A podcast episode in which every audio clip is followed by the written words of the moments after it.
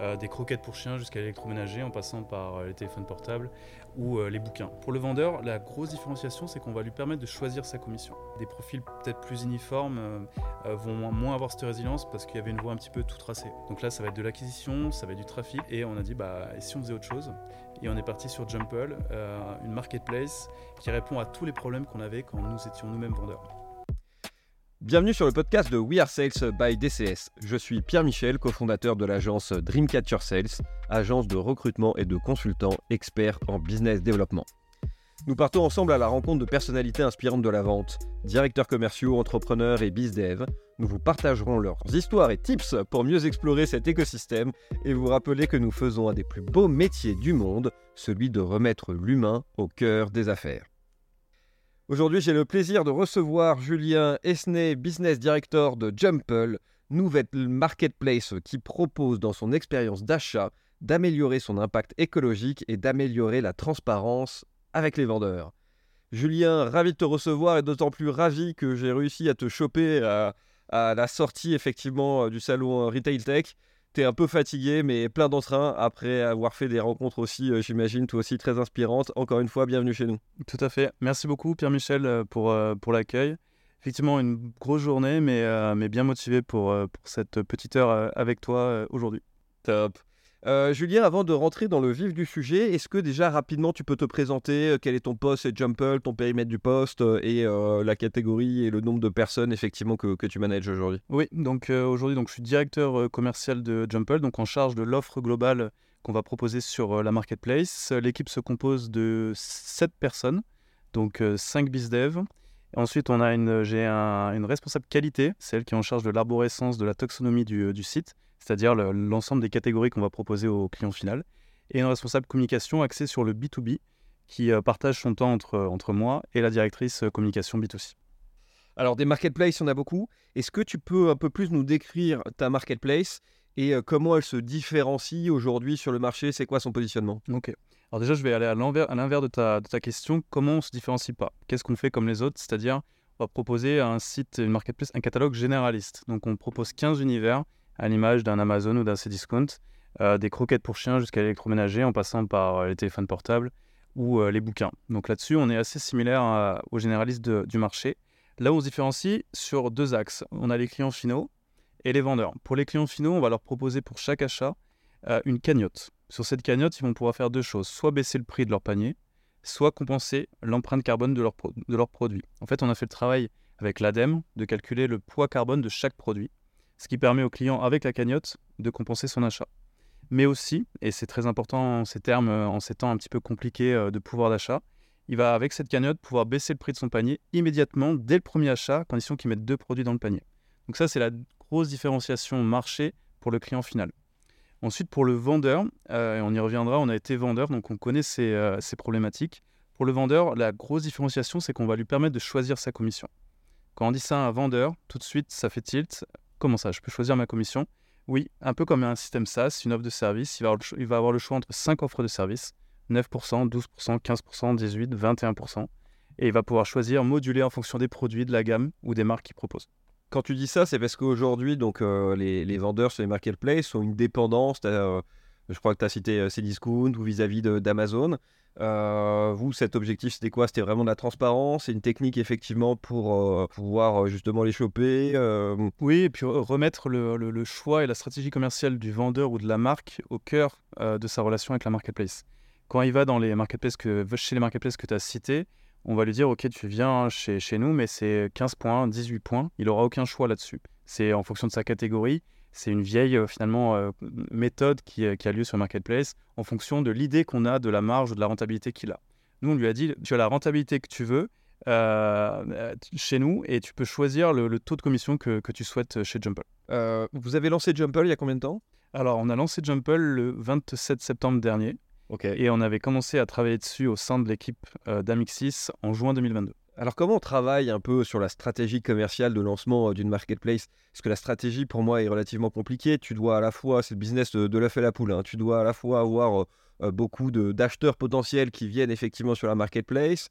Euh, pour faire en sorte que les vendeurs soient satisfaits euh, d'y être présents et en même temps aller attirer des vendeurs et faire venir aussi derrière les acheteurs. Est-ce que dans ces cas-là, on priorise plutôt une cible plutôt qu'une autre? Comment on gère en fait cette double cible en parallèle? On l'a travaillé en simultané. Tout à l'heure, quand je me suis présenté, j'ai précisé que j'étais directeur commercial, mais en charge de l'offre. Donc, oh, je vais vraiment piloter ce, ce segment-là avec les BizDev, avec la taxonomie qu'on va proposer. Donc là, on va vraiment aller chercher des marques qui, effectivement, comme tu l'as dit, vont pouvoir satisfaire les besoins des consommateurs finaux. Et ensuite, on a une deuxième équipe au, sein de, au Jumple qui travaille sur la demande. Donc là, ça va être de l'acquisition, ça va être du trafic, et ça va être un gros euh, volet communication euh, corporate sur le nom, sur Jumple, avec de la relation presse, avec de l'influence et avec euh, des réseaux sociaux assez présents également. Et justement, ces vendeurs auxquels tu pars à la conquête, c'est des clients qui sont exigeants, c'est difficile de les convaincre de se mettre sur une marketplace, ou à l'inverse, en fait, euh, ils cherchent toujours des nouveaux canaux de distribution? C'est quoi leur, sensibilité, justement? Il y, a, deux types. Les, les, purs vendeurs marketplace qui sont sur 20, 25 canaux euh, euh, marketplace sont assez faciles à convaincre parce qu'on a pas mal d'arguments et on sait lever les leviers nécessaires à, les, faire venir chez nous. L'intégration, le coût de l'abonnement et le, choix, de, encore une fois, de la commission qui est, assez innovant chez nous. Donc ça, il n'y a, pas, vraiment de problème à les convaincre et c'est comme ça qu'on a aujourd'hui 150 vendeurs sur le, site. Euh, la, dire la particularité du, du, vendeur qu'on recherche aussi, c'est la marque, euh, qui a une image de marque à défendre, une notoriété, qui euh, a son site en propre, parfois des magasins physiques, qui va avoir une problématique à venir sur un nouveau canal inconnu. Et là-dessus, on doit faire preuve d'un peu plus de persuasion pour les faire venir chez nous. Alors justement, c'est quoi le cycle de vente euh, si on prend l'exemple d'une marque euh, qui n'est pas encore sur une plateforme, c'est quoi la technique d'approche Qui sont les interlocuteurs euh, Quels vont être justement les différents arguments et les contre-arguments qui peuvent, qui peuvent te présenter? Alors le cycle de vente, il est assez long finalement pour, on va dire, la prise de contact jusqu'à avoir des produits en ligne sur Jumple. Donc déjà, il faut bien identifier le décideur sur ces, sur, sur ces sujets-là. Donc ça va être le directeur e-commerce, ça va être le traffic manager, ça va être différents euh, métiers euh, digitaux euh, d'une marque. Une fois qu'on a réussi à avoir le, créneau avec cet interlocuteur, c'est effectivement le, convaincre que l'intégration chez Jumple ne sera pas chronophage, qu'on va les mettre en avant, qu'on va pouvoir faire des communications croisées sur leur, sur leur marque, sur leur, sur leur valeur, et, on, va on va se trouver là-dessus. Et ensuite, c'est le, le, faiseur au sein de, de, de la société qu'on a en face, c'est-à-dire celui qui va gérer les flux, celui qui va gérer l'intégration. Donc là, ça va être le responsable informatique, le community manager. Enfin, on peut avoir tout type d'interlocuteur. Donc une fois qu'on a convaincu le décideur, il faut euh, convaincre aussi le faiseur que ça va être facile et qu'il faut qu'il le place en haut de ses priorités euh, de, de, sa to-do. donc euh, quasiment une double vente au final. Complètement. Il faut suivre ça sur la durée. Ça prend combien de temps en moyenne dans, dans, le cas d'une marque structurée, ça peut, ça peut aller assez vite. À partir du moment où on a eu le go de principe, on parle de 2-3 semaines qu'on a, mis, qu'on a mis en place aussi la partie KYC, c'est-à-dire toute la partie administrative et légale pour que le, le vendeur puisse vendre sur, euh, sur Jumple. Et euh, ton équipe euh, sales, elle est structurée comment justement pour, pour atteindre ces Alors, c'est bon, aussi un historique de, de, l'ancienne activité de, de, Jumple slash Amixis, mais on a plutôt des, des bizdev chasseurs qui vont venir aller chercher les, les prospects, les, avoir le go de principe et mettre en place un audit, un rendez-vous technique, où là, j'ai deux autres bizdev beaucoup plus techniques qui vont auditer les, les, systèmes techniques du vendeur et leur permettre de dire, OK, cette méthode d'intégration, parce qu'il y en a plusieurs, on peut passer par différents euh, connecteurs pour euh, connecter le, flux catalogue euh, du vendeur à, à, Jumple, va dire, OK, on va prendre cette approche-là et on va pouvoir avancer. Et ensuite, il y a la partie administrative et légale sur la partie KYC. Donc toi, c'est vraiment des, des devs qui font full stack, qui vont faire tout, le cycle, tout le cycle de vente? Tout le cycle de vente avec certaines spécialités, où j'ai plutôt des devs très, très axés chasseurs, qui vont plutôt être sur du phoning, sur de la prospection, euh, sur du salon euh, aujourd'hui euh, également. Et après, des bizdev plus, plus techniques qui vont être voilà, la main dans le, dans le cambouis des flux informatiques si on souhaite. Donc j'ai un peu ces deux profils-là dans l'équipe. Et d'ailleurs, au fur et à mesure qu'on se développera, je pense que ça sera deux équipes de plus en plus scindées. Et euh, tu les manages comment? C'est quoi un peu leur, euh, leur, KPI euh, qui te permet pour toi de mesurer un peu la performance de, tes équipes commerciales? Le, On va dire celui qu'on regarde tous les jours, c'est le nombre de vendeurs qui sont inscrits sur le site. Et ce qu'on aime bien regarder aussi, parce que ça, c'est ce qui touche le client final in fine, c'est le nombre de, produits présents sur le site, donc le nombre de, de références en ligne. Aujourd'hui, on a à peu près 250 000 références en ligne actives et euh, peut-être 180 000 offres en attente. Donc c'est ce gap-là que je mesure pour voir dans quelle mesure on arrive à bien intégrer les vendeurs. Et donc de manière individuelle, tes sales, tu, tu manages leur performance avec effectivement à l'objectif, c'est-à-dire votre objectif c'est de référencer tant de comptes clients, tant de marques, tant de références, ou tu as des KPI intermédiaires que, que tu utilises? C'est effectivement au portefeuille, euh, au portefeuille vendeur où euh, on va, on va regarder ces performances-là de manière hebdomadaire euh, depuis le lancement. Et, et les, les, KPI intermédiaires, ça peut être effectivement le, catalogue, catalogue entrant sur, le, sur le site. alors tu faisais référence effectivement que Jumple était la petite fille effectivement d'Amixis. Alors c'est quoi l'histoire entre Amixis et, et Jumple? Alors c'est une longue histoire. Euh, Jumple euh, est le, fruit euh, d'un historique de, la société Amixis qui a été créé en 2009 sur un business model de négoce, donc qui n'était pas du tout à la base sur le marketplace. On achetait des produits électroménagers, plutôt robotiques, robots, domestiques, robots, aspirateurs, robots tondeuses, qu'on a vendu sur notre propre site web. On est quand même des e-commerçants de base. Et on a créé nos propres marques. On est allé sourcer les produits principalement en Asie. Et on a développé ce business de, robotique domestique pendant euh, des années jusqu'en jusqu'en 2020. Donc on vendait sur notre site web, on vendait au marketplace et on faisait aussi du, business B2B euh, avec les ventes privées ou avec euh, des enseignes physiques. on a bien grandi sur ce business-là jusqu'en 2020. On a atteint à peu près 20 millions d'euros de chiffre d'affaires, 40 collaborateurs à Montpellier, dans le, dans le sud de la France. Et on a piloté cette croissance pendant des années. Euh, le Covid euh, est passé par là et euh, nous a touché comme a touché beaucoup d'entreprises, a touché aussi notre écosystème, l'écosystème des biens de consommation non essentiels et l'enchaînement Covid, guerre en Ukraine, multiples confinements ont vraiment tendu cet écosystème-là. Donc on a à ce moment-là ressorti un projet qu'on avait en tête, que Sébastien Rollins, le fondateur d'Amixis Jumple, avait en tête depuis 2018-2019 mais qu'on n'avait jamais pu mettre en place parce qu'on était euh, voilà, bah, bien occupé à piloter notre croissance euh, euh, historique. Et on a mobilisé l'équipe, donc les, les, les 25-30 personnes qui sont restées sur ce projet-là, et on a dit, bah, et si on faisait autre chose? Et on est parti sur Jumple, une marketplace qui répond à tous les problèmes qu'on avait quand nous étions nous-mêmes vendeurs. Sacrément couillu, parce que se dire, après plus de 10 ans d'existence sur, sur un marché, on va pivoter l'activité, alors toi, tu es présent depuis euh, combien de temps déjà chez Moi, je suis arrivé en 2011, donc j'étais le deuxième salarié, donc j'ai vu grandir. Euh, comment euh, tu l'as vécu et les équipes l'ont vécu quand Sébastien arrive et dit bah ça y est, on change tout, on, pivote d'activité? Alors déjà, ça s'est pas fait dans les deux minutes que je viens de te résumer. donc ça a été un process assez, ah, finalement assez long parce qu'on avait des difficultés et on voyait l'activité qui déclinait depuis allez, mi-2021. La, plus belle année de l'entreprise, c'est 2020. Euh, mais finalement, après, c'est vite, euh, vite délité. Et euh, le, constat qui a vraiment tourné vers le pivot, c'est qu'on ne voyait pas de solution. on ne voyait pas d'amélioration sur cet écosystème où beaucoup de nos concurrents étaient en train de disparaître. L'émergence de, de, concurrents aussi qui venaient directement en Asie, d'Asie pardon, et qui vendaient en direct, ont fait qu'il n'y avait pas vraiment de solution et on sentait vraiment un marché qui, qui se tendait fortement, donc il était temps de faire quelque chose. Donc on aurait pu attendre, on est, on est, on est voilà, financièrement tout allait bien, on aurait pu attendre et euh, voir le mur arriver de plus en plus, euh, de plus en plus vite. Mais on a décidé de faire le pivot et de proposer quelque chose aussi différent euh, à, bah, à, nos collaborateurs et, et au marché.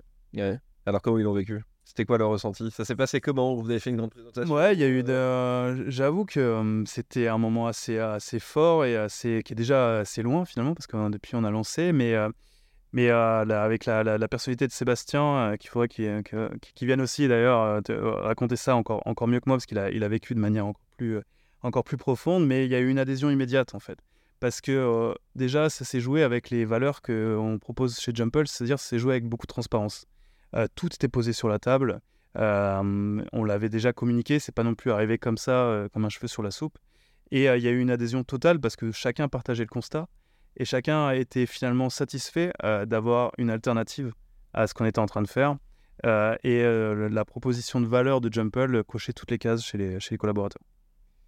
Et toi, en tant que, que comment tu as travaillé justement ce changement? Est-ce qu'il y a eu de la résistance au changement? Quelles étaient les problématiques que tu as dû affronter? Quelles seraient les recommandations que tu te feras toi-même si jamais tu pouvais remonter quelques années en arrière et, te croiser au détour d'un salon? En, termes de conduite du changement, ça a été effectivement pour chacun, parce que tout le monde, a, la majorité a changé de poste. Moi, j'étais effectivement directeur commercial sur l'entité sur l'entité Amixis, mais avec un pôle achat, avec un pôle vente, un pôle marketing. Et j'avais jamais touché un flux informatique de ma vie. Hein. Donc, il, fallait effectivement accompagner cette conduite du changement chez chacun des collaborateurs, qui chacun à son niveau a vécu des changements total. J'ai, dans l'équipe, j'ai quelqu'un qui était responsable marketing euh, sur la partie graphique, euh, identité de marque, qui s'est retrouvé en, charge de la taxonomie, euh, c'est-à-dire de définir les 15 univers de la future marketplace. Ça a été un changement radical parce qu'on était sur des flux, des, des, des, cycles assez courts. On était vraiment, on était une boîte qui vendait, qui achetait, qui vendait, qui faisait du marketing avec des projets produits tous les, tous les six mois, des saisons, donc un opérationnel très fort. Et on s'est retrouvé en, en juin 2022 à dire maintenant on va bosser sur quelque chose qui va sortir en septembre 2023. Donc sur un cycle très long.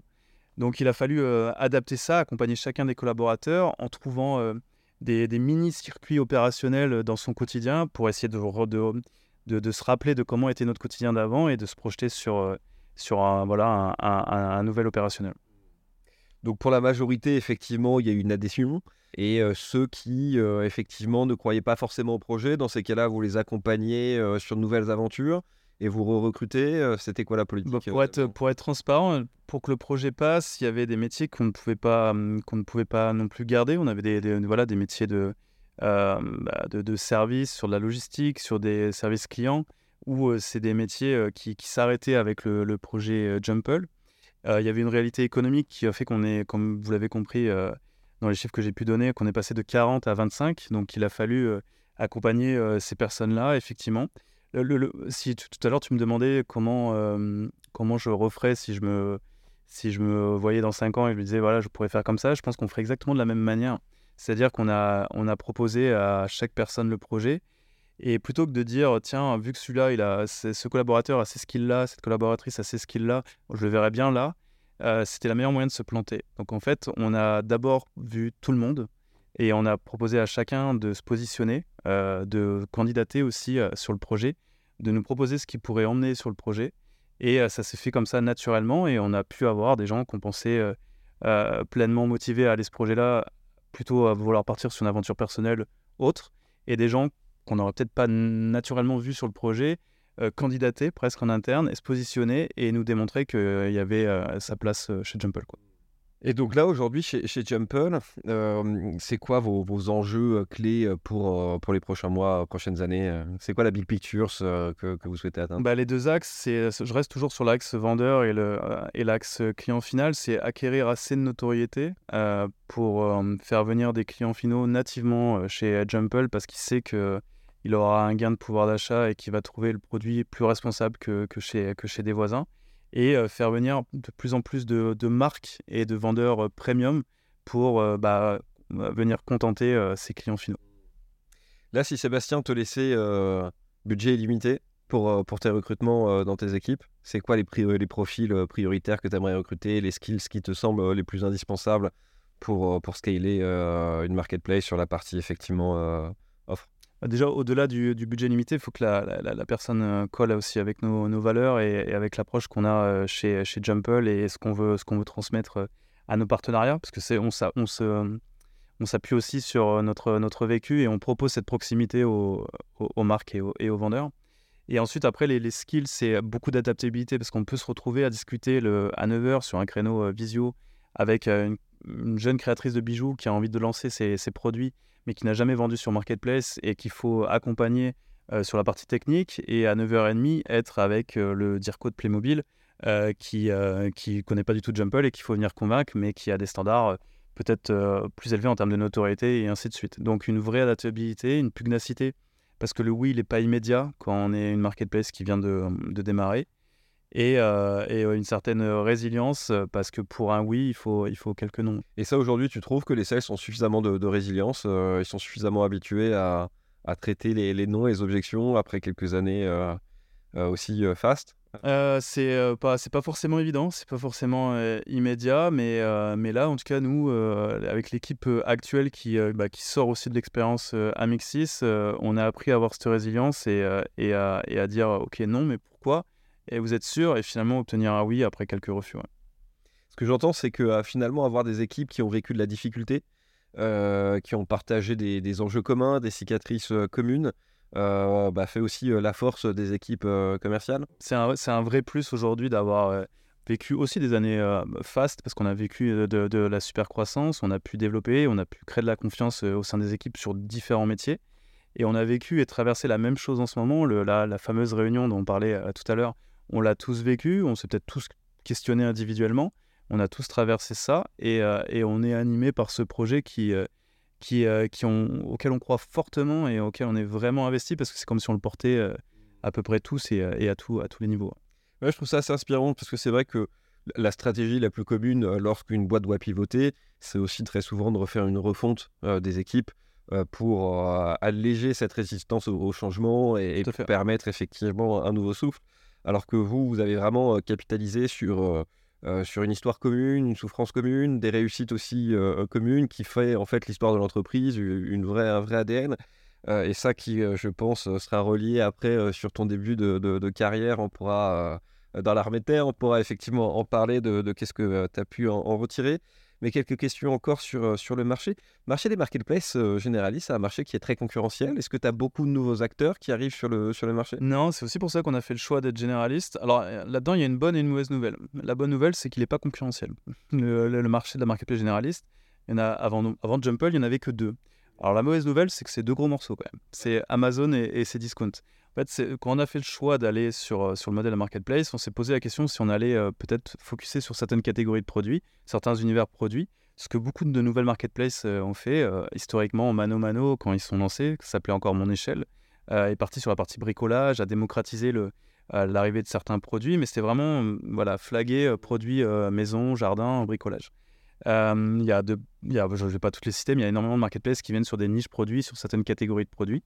À notre côté, on a fait le choix de venir sur euh, euh, un catalogue généraliste avec 15 univers euh, produits.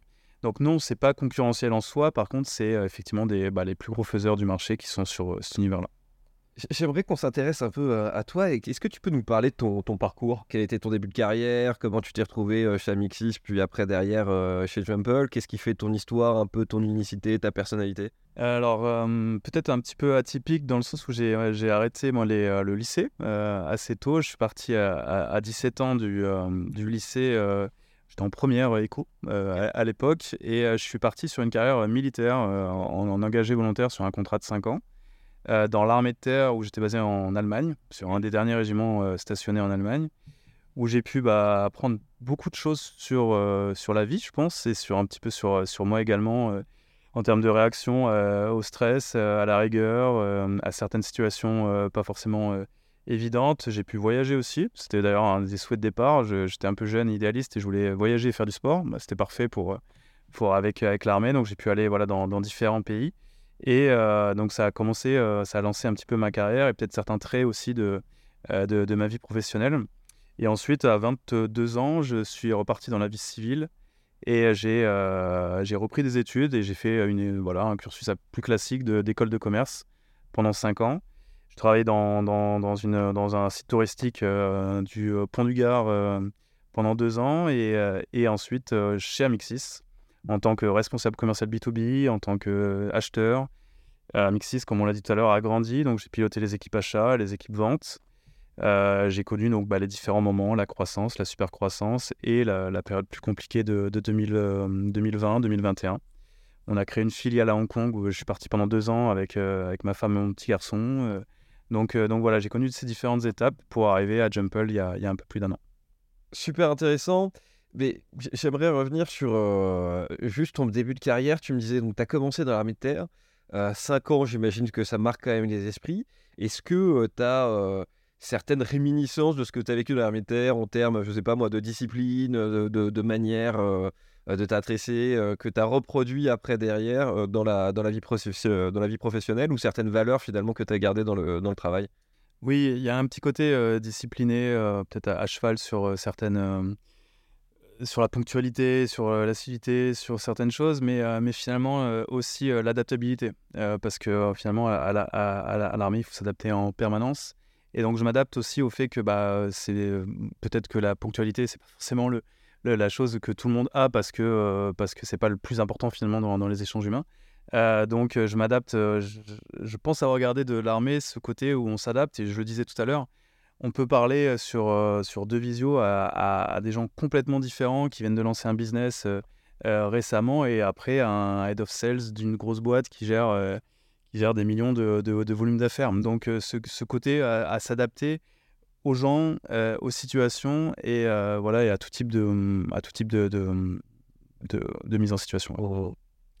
Et est-ce que aujourd'hui tu penses que justement il y a une évolution dans la manière de, de, travailler finalement dans les équipes sales entre le moment où tu as débuté ta, ta, carrière chez Amixis et aujourd'hui, ou tu es sur une continuité finalement de la personnalité sales?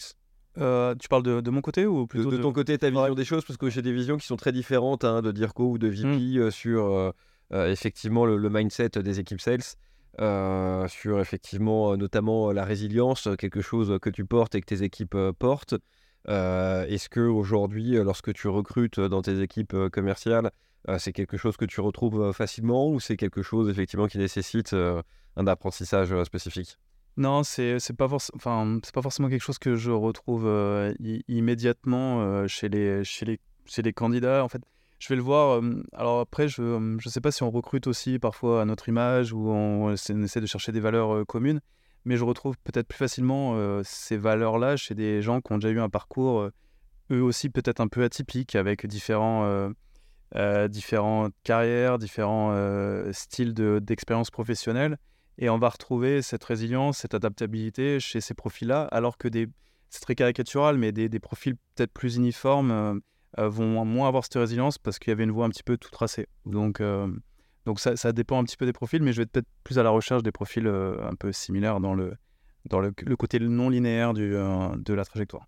Parce que de, mémoire, je crois que Jumple recrute là en ce moment, non? Des, des, des sales euh, ou prévoit de recruter? Alors, euh, on prévoit de, de, recruter à terme euh, au fur et à mesure de la croissance. Là, immédiatement, on est, on est staffé pour, pour, le, pour, le, pour les, on va dire, Q1 et, Q2 24, mais, mais moi, j'espère bien qu'on va recruter, ouais. Yes, c'est quoi les objectifs à terme? Ta taille d'équipe idéale, ça serait quoi? Bah, La taille d'équipe, avant de parler de la taille, c'est plutôt la structuration. Je l'évoquais rapidement tout à l'heure. J'aimerais vraiment qu'on puisse scinder les métiers en termes de de chasseurs, de prospection pure, d'aller euh, chercher des marques, des vendeurs euh, pour, venir, pour venir agrémenter le catalogue. Et la partie plutôt, euh, on va dire, gestion, de, gestion de la vente, gestion des flux techniques. Donc, si je pouvais avoir effectivement, on va dire, 5-6 personnes sur chacun de ces, ces pôles-là, ce serait, ce serait top. Alors qu'aujourd'hui, j'ai moitié moins. Comme je disais, tu sors du salon Retail Tech, on est fin novembre 2023. comment tu sens le, marché en ce moment et comment tu vois les évolutions pour euh, ces, ces, ces, 18 prochains mois? Est-ce que tu penses qu'il va y avoir effectivement un effet de, rattrapage? Est-ce que le marché va rester euh, compliqué? euh, C'est quoi un peu ton ressenti? Alors, ah, c'est un peu de la prospective et c'est un peu au doigt mouillé, hein, mais c'est intéressant de, de, faire ces, petits sondages. Je ne sais pas si j'ai tous les éléments pour avoir une, une vision globale, mais, mais ce, que, ce que je ressens, c'est que oh, je pense qu'on est à peu près tous d'accord pour dire qu'on sort d'une période un peu de tension ce que nous, on a vécu dans notre histoire, on va dire, personnelle euh, de, de, la société. Beaucoup d'autres euh, écosystèmes l'ont vécu. Euh, mais ce que je sens plutôt sur le, sur le marché, c'est que les, les, sociétés essayent de, d'axer sur bah, des canaux, en tout cas dans notre, dans, notre, dans notre milieu, des canaux à forte valeur ajoutée ou alors différenciants pour essayer de... je te donne un exemple, une marque m'a, dit tout à l'heure qu'ils avaient jusqu'à 20 marketplaces, mais qu'à terme, ça allait bien, mais qu'ils allaient se recentrer sur 10 marketplaces euh, peut-être les 6-7 historiques et 2-3 euh, autres qui vont proposer quelque chose de différent. Donc c'est vraiment, euh, oui, il, y a, il va avoir un rattrapage, il va avoir de, du dynamisme, mais sur des canaux choisis plutôt que de l'hypercroissance à tout va. Ok, donc aujourd'hui une croissance qui est mesurée, choisir ses clients, essayer plutôt de travailler la premiumisation effectivement de son, son portefeuille client. Tout à fait, avec, avec une forte valeur ajoutée. C'est quoi le meilleur conseil euh, sales euh, que tu donnerais euh, à quelqu'un qui veut se lancer dans, le, dans le métier et, rejoindre une, une, marketplace? Répondre aux besoins. C'est-à-dire, voilà, c'est toujours passer le client et le destinataire de ton offre au centre de, tout. Ça sert à rien de, décliner ton, offre sans avoir compris ce qu'il cherchait exactement. C'est répondre aux besoins, s'adapter aux besoins. Tu l'as remarqué, je pense, j'adore le mot euh, adapté, adaptabilité, et euh, bah, finalement, c'est ça que je donnerais euh, avec humilité comme conseil. Et c'est ça qui t'a plu dans, le métier? Qu'est-ce qui t'a poussé justement à faire carrière sur la direction commerciale? J'étais parti sur un, plutôt sur les deux premières années d'études sur, la, sur la communication, mais j'ai bifurqué, je crois, en licence sur la partie commerciale parce que c'était vraiment aller chercher ce matching entre, entre l'offre et, la demande. C'est pareil, c'est un peu peut-être un peu cliché, mais, mais c'est voilà, venir le perfect match entre, entre l'offre et le besoin et répondre, répondre à cette demande. Bah, écoute, super. Moi, je trouve quand même l'histoire de, Jumple extrêmement intéressante. un grand merci de, nous l'avoir partagé aujourd'hui je suis vraiment très impressionné, moi, par la résilience, effectivement, de, toute une société qui a porté le, projet. Euh, parce que c'est bien de lancer euh, une boîte, hein. on arrive avec une vision, on embauche effectivement des collaborateurs avec, euh, qui rejoignent effectivement une vision, mais réussir à faire pivoter aussi brillamment comme vous l'avez fait la société Amixis sur Jumple avec une ADN, des valeurs communes, avec cet esprit de, de, bah, fraternité, on, y va ensemble, on combat ensemble, on, on, affronte les difficultés ensemble, on va fêter aussi les, victoires ensemble. Euh, euh, c'est un très bel exemple. Euh, on parle trop peu de, ces boîtes qui ont le courage, effectivement, de, se relancer. malheureusement, on papote, on papote et le temps passe. Je pense qu'on aura, on aura l'occasion juste après de, se prendre un verre dans, notre bar et de, continuer sur tout ça. Avec plaisir. dernière question si tu devais me conseiller quelqu'un à interviewer, ça serait qui euh, le premier nom qui te passe par la tête? Euh, Le premier nom qui me passe par la tête serait euh, quelqu'un que j'ai rencontré très récemment au salon Made in France. c'est Fanny Bessanval, qui est la Head of Sales de Looney. Donc Looney, je ne sais pas si tu connais, qui est la fabrique à histoire. Ouais, mon fils, mon fils en a une. Moi aussi. il en a cassé deux, alors on rachète régulièrement. Moi aussi. Donc on se connaît très très peu avec Fanny, on s'est rencontrés à l'occasion de ce salon et, euh, et en fait euh, j'en ai appris un petit peu plus au-delà effectivement de, de l'interaction que j'avais avec mon fils sur, sur la sienne, euh, sur ce produit. J'ai appris qu'ils avaient leur propre maison d'édition. J'ai appris qu'ils étaient en train de revisiter les, les comptes à l'époque d'aujourd'hui avec des nouveaux produits qui sont en train de sortir. Et finalement, ils sont en train de, fabriquer l'imaginaire de, nos enfants. Et donc, je trouve que c'est une très très jolie boîte. Et avec un peu de chance, on va pouvoir les, retrouver sur Jumple bientôt. Ils auront aussi euh, beaucoup de chance d'être euh, sur Jumple. Euh, Julien, encore une fois, un, grand merci et un grand bravo pour, pour, pour ton histoire et, ton parcours chez Jumple et, Amixis. on sera très heureux de, pouvoir continuer à vous suivre et avec grand plaisir aussi pour l'année prochaine, refaire un petit podcast, refaire le point, puisque là, c'est vrai que vous, vous êtes en plein lancement. c'est les périodes qui sont les plus palpitantes. donc, je vous souhaite bonne chance et bon courage. Moi, je suis sûr que vous allez cartonner. Encore une fois aussi, merci à tous nos auditeurs qui nous suivent sur euh, notre média euh, We Are Sales pour toujours plus d'histoires euh, passionnantes de boîtes et de Head of Sales qui continuent effectivement à remettre en, lumière que nous faisons le plus beau métier du monde, qui est celui de remettre le mien au cœur du business. Merci encore. Merci beaucoup Pierre-Michel. À très bientôt.